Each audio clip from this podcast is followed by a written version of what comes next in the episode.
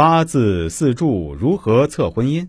二，女命当中财生官的会照顾老公，会像母亲一样照顾老公，把老公当孩子看。如果命里面食伤克官而没有财，这种女人有时候把男人当玩具、工具、动物这样的想法而不自知，所以婚姻就容易出问题，把老公的心伤透了，还不知道自己错在哪里。觉得自己很爱老公，那种爱也就成了最无知的伤害。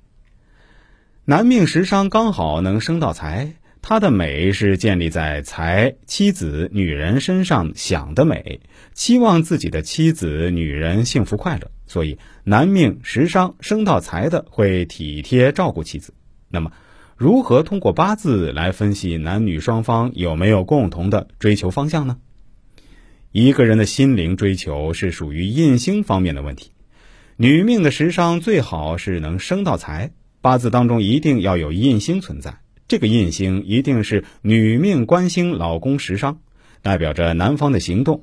印是生身的，刚好男人会照顾妻子，所以从这个角度全面来看情感的事情，日主官星都存在，都有利，还要靠近而有情。还要食伤，不能够克制到官杀，才是美好的感情。这个条件要求就是太完美了。满足这个条件，这个八字首先就要全面流通。对于我们普通人，八字基本都是不全面流通的。还想婚姻好怎么办呢？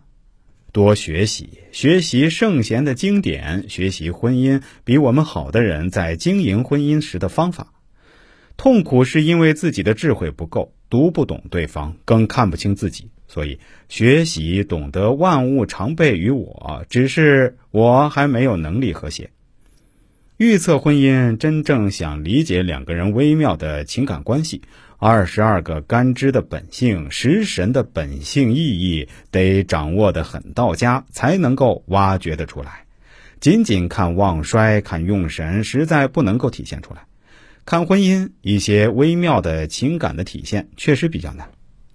下面我们来举个八字的例子说明一下吧。坤造丁甲甲甲未辰子子，这是个女命，命中官星不现，难有情缘，即便是有也不会长久。子子夫淫，加倍了婚姻的不顺。子与辰有半合。见到一个申金就合走了，每十二年他的婚姻家庭就会出现一次变化。八字测婚姻，日支代表家，家是人生活的港湾，是需要安静的地方。和也不好，冲也不好，安静最好。一定要地支夫妻宫没有合冲刑害才最好啊。